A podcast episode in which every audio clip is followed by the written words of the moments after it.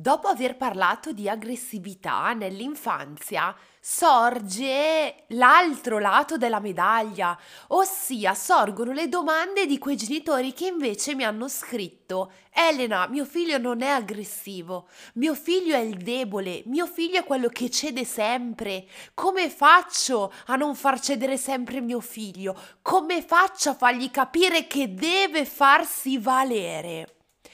Oggi parleremo dei bambini deboli.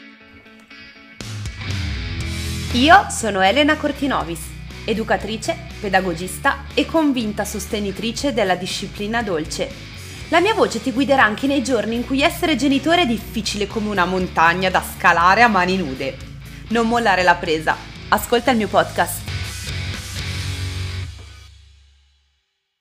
Forse qualche genitore sarà sorpreso nello scoprire che ci sono bimbi deboli, bimbi che cedono, bimbi che non protestano e di fronte al fratellino che gli strappa di mano il gioco si girano dall'altra parte, se ne fregano e vanno avanti a giocare. Genitori che forse pagherebbero per avere figli così, ma si sa, in ambito genitoriale nulla ci va bene, abbiamo sempre qualcosa da lamentarci Scherzo, la realtà è che chi segue il podcast lo sa, nella nostra mente abbiamo un figlio ideale che si va a scontrare col figlio reale e quindi poi in diverse situazioni della nostra quotidianità scopriamo che le reazioni dei nostri figli sono diverse da quelle che noi ci possiamo immaginare e quindi qui sorge il dubbio esistenziale. Come faccio ad evitare che mio figlio ceda sempre e si faccia le ossa e diventi forte e potente come me? E qui apriamo il primo grande punto di partenza, ossia, ma davvero noi genitori siamo sempre così forti e sicuri? Davvero noi genitori ci facciamo sempre valere? Beh ragazzi, no, ci sono delle situazioni nelle quali è giusto non farsi valere, ci sono delle situazioni nelle quali è giusto fare un passo indietro e quindi i nostri figli, indipendentemente dall'età che hanno, andranno ad adeguare il loro modo di essere essere in base a, in base a ciò che osservano da noi.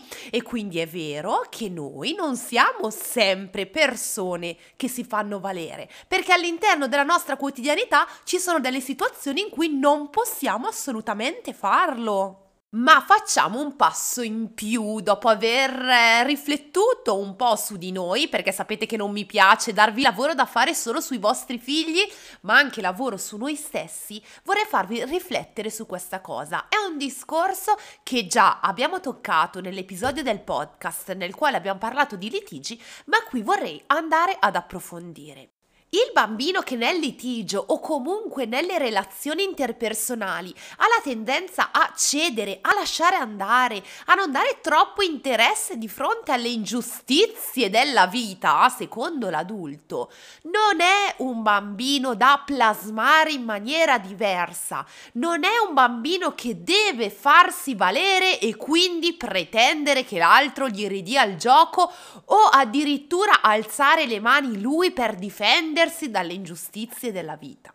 Un bambino che cede, un bambino che accetta, usiamo i termini giusti e corretti, un bambino che accetta l'altro, un bambino che accetta che l'altro bambino non sia ancora maturo per riuscire a capire che le cose, ad esempio, vanno chieste. È un bambino che al contrario ha un grado di maturità tale per cui per lui quella situazione non è preoccupante. A lui quella situazione va bene così. E noi dobbiamo imparare a fare un passo indietro. Le leggi della vita dei nostri figli sono diverse dalle nostre. Ma non voglio ripetermi, voglio andare ancora oltre oggi qui con voi. Qual è la preoccupazione del genitore, perché io sono genitore e lo so, perché il papà dice al bambino fatti valere, spingi il bambino che ti ha strappato il gioco che così capisce che non ti deve infastidire. Perché lo fa? Perché vuole fare puntate scommesse sulle lotte tra bambini, tipo le lotte tra i galli? Ma assolutamente no, e ci metterei la mano sul fuoco su questa cosa.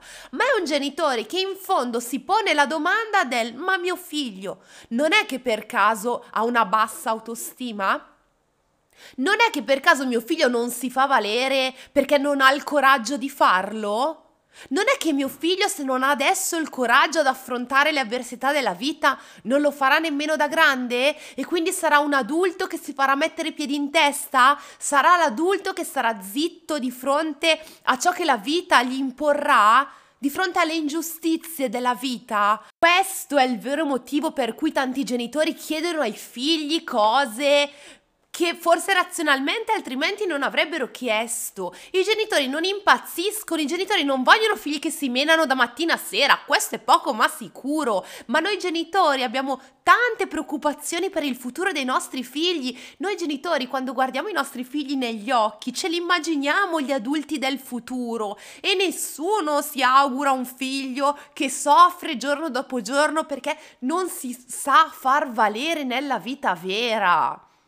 La società è violenta, la società è ingiusta, i nostri bambini si ritroveranno a dover lottare per farsi valere. E anche qui avrei qualcosa da ridire. Ok, lottare come? Lottare non di certo con le mani, ma lottare sì con la parola, con la voce, con la fierezza e quindi con l'autostima. E quindi spesso il tallone d'Achille di noi genitori è questo, voler figli sicuri di sé e a volte questo passa nel non voler vederli deboli, nel non volerli vedere soccombere agli altri bambini, nei litigi, al parco, al supermercato, in tutte quelle situazioni in cui li vediamo soccombere. Noi lo facciamo per amore, è vero, ma dobbiamo imparare a spostare il focus. I nostri bambini non impareranno a essere sicuri di sé rispondendo con aggressività durante un litigio. Anzi, i nostri bambini impareranno l'autostima e l'essere sicuri in milioni di ambiti diversi della loro vita. I nostri figli impareranno a sentirsi forti quando da piccoli impareranno a vestirsi e a spogliarsi da soli, quando impareranno ad andare in bici senza rotelle, quando impareranno a fare i compiti in autonomia, quando la prima volta riusciranno a vincere una gara di tennis. La vita, le esperienze della vita gli insegneranno ad avere autostima e sì, anche la comunicazione che i genitori intorno a loro potranno avere. Ma sapete anche come i vostri figli impareranno ad avere autostima e quindi a non essere deboli di fronte alle avversità della vita? Sbagliando, avendo la possibilità di sbagliare. Perché non fila tutto liscio? Prima di imparare ad andare in bici senza rotelle bisogna cadere. Prima di riuscire ad andare felici a scuola bisogna piangere di, di, tristezza ogni tanto. Prima di fare i compiti in autonomia ogni tanto ci si sentirà inadatti e incapaci di poterlo fare. Ogni grande conquista dei nostri figli passa da alcune sconfitte. Noi stessi miglioriamo in quanto genitori partendo dalle urla e dalle nostre di sconfitte. Troppo spesso noi genitori andiamo a ledere l'autostima dei nostri figli pretendendo da loro perfezionismo. Li intrappoliamo in un circolo vizioso dal quale è difficile uscire. Non diamo la possibilità ai nostri figli di sbagliare. Sono intrappolati nel dover costantemente dimostrare di avere valore, di non dover sbagliare. Perché il bravo bambino, il bambino forte non sbaglia. Anzi, se sbaglia si deve sentire in colpa. E fortunatamente non è sempre così, perché sappiamo la teoria, ma poi nella pratica è così difficile, perché li paragoniamo ai figli dei nostri amici, perché gli altri sono sempre più bravi e perché i nostri figli fanno così fatica, dimenticandoci che noi vediamo un pezzettino della vita degli altri bambini e che invece i nostri figli li viviamo tutti i giorni giorni tutto il giorno. Che cos'è l'autostima in questo contesto? L'autostima è un modo di sperimentare se stessi. È un modo per capire se stiamo facendo bene o se stiamo sbagliando. Se tu lavori tanto, cadi tante volte prima di raggiungere un obiettivo, quell'obiettivo avrà un valore immenso quando lo raggiungerai. Non si possono ottenere i grandi successi senza cadere, senza sbagliare ed è lì che la tua autostima galoppa alla grande. e questo vale per noi grandi, ma vi assicuro che vale anche per i più piccoli. Forse questa cosa vi stupirà, ma per rendere un bambino più forte non possiamo chiedergli di essere aggressivo e di riprendersi il gioco che gli è stato sottratto. Ma per rendere un bambino forte e sicuro e quindi per migliorare la sua autostima, bisogna permettergli di sperimentare la piena accettazione di se stessi. Perché così come noi adulti siamo imperfetti, sbagliamo e più volte lo rimarchiamo. Sono una donna, non sono una santa. No, questa è una citazione di una canzone che forse non c'entra, ma ma io voglio insegnare a mio figlio a trattare con gentilezza i propri sbagli e i propri fallimenti. Voglio che mio figlio li veda come fonte di crescita e non di distruzione. Ma questo, cari genitori, è possibile solo se noi siamo i primi a credere in questa cosa. E vi assicuro che da mamma vedere le proprie figlie sbagliare non è semplice. Vedere i propri figli cedere non è semplice. Richiede un lavoro enorme su noi stessi, richiede davvero accettazione completa di quello che nostro figlio è dandogli semplicemente il supporto necessario per credere in lui, per credere che se ci tiene tanto a qualcosa deve combattere per ottenerla, combattere coi tentativi e con i fallimenti, uscire dalla trappola della perfezione che i nostri figli troppo spesso si sentono addosso. Pensare che anche noi ogni tanto ci possiamo far vedere deboli e sbagliati dai nostri figli che quello è un grandissimo regalo che noi possiamo fare a loro. Il genitore non è perfetto, ma il genitore si impegna tanto. Il bambino non è perfetto, ma si impegna tanto. Dal punto di vista teorico, lo so che siete d'accordo con me. Lo so, è dal punto di vista pratico che casca l'asino, è dal punto di vista pratico che è difficile non fare paragoni con gli altri, accettare nostro figlio per come è, accettare i suoi errori, i suoi sbagli, le sue fatiche. Accettare che nostro figlio magari per fare i compiti ci mette una vita e cercare di capire come noi possiamo aiutarlo senza sostituirci a lui che a volte è più comodo evitare che i nostri figli non sbagliano, ma fare direttamente noi o direttamente dirgli dove ha sbagliato in modo da correggere in maniera anticipata l'errore, perché le nostre giornate sono frenetiche, sono veloci, non abbiamo tempo di fare niente, siamo sempre di corsa, è vero. Ma arriverà un momento in cui ormai sarà troppo tardi perché abbiamo corso troppo e abbiamo superato da un po' la linea del traguardo. Quindi forse in quei momenti è bene ed è giusto fermarsi e dire aspetta, Elena. Fermati un attimo, accetta che le tue figlie non sono perfette, che possono sbagliare e che da sole si renderanno conto degli errori che stanno facendo per poterle aiutare più avanti, per potergli dare quell'autonomia che io tanto bramo.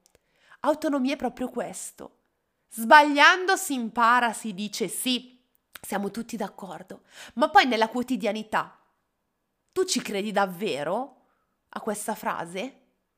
E quindi adesso ti pongo una domanda. Se è vero che sbagliando si impara, in quali occasioni non riesci a far sbagliare i tuoi figli? Vi racconto un esempio. Durante un corso sull'autonomia, appunto, dei figli, la formatrice ci disse ero ancora educatrice, non ero ancora mamma.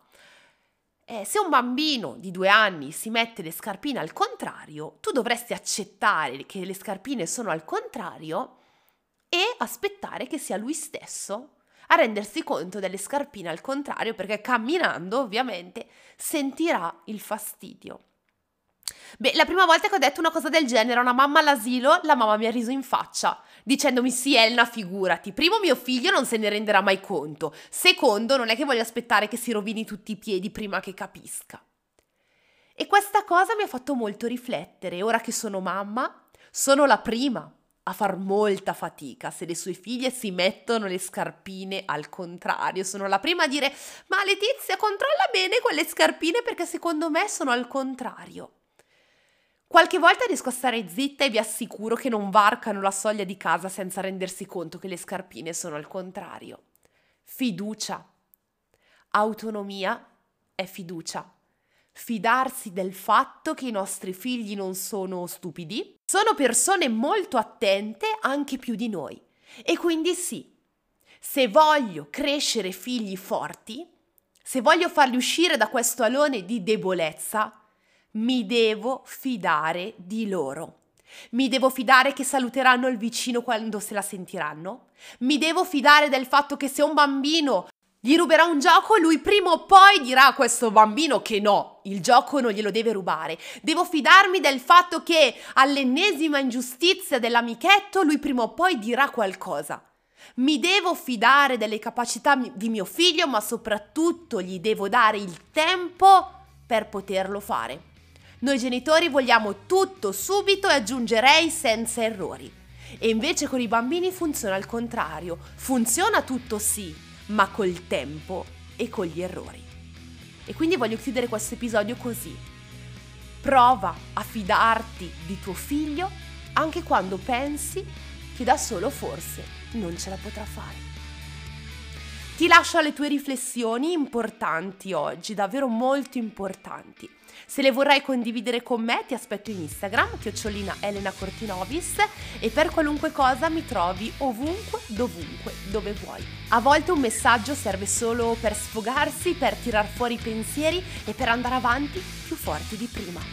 Buone riflessioni e noi ci vediamo settimana prossima per il prossimo episodio del podcast. Buona giornata!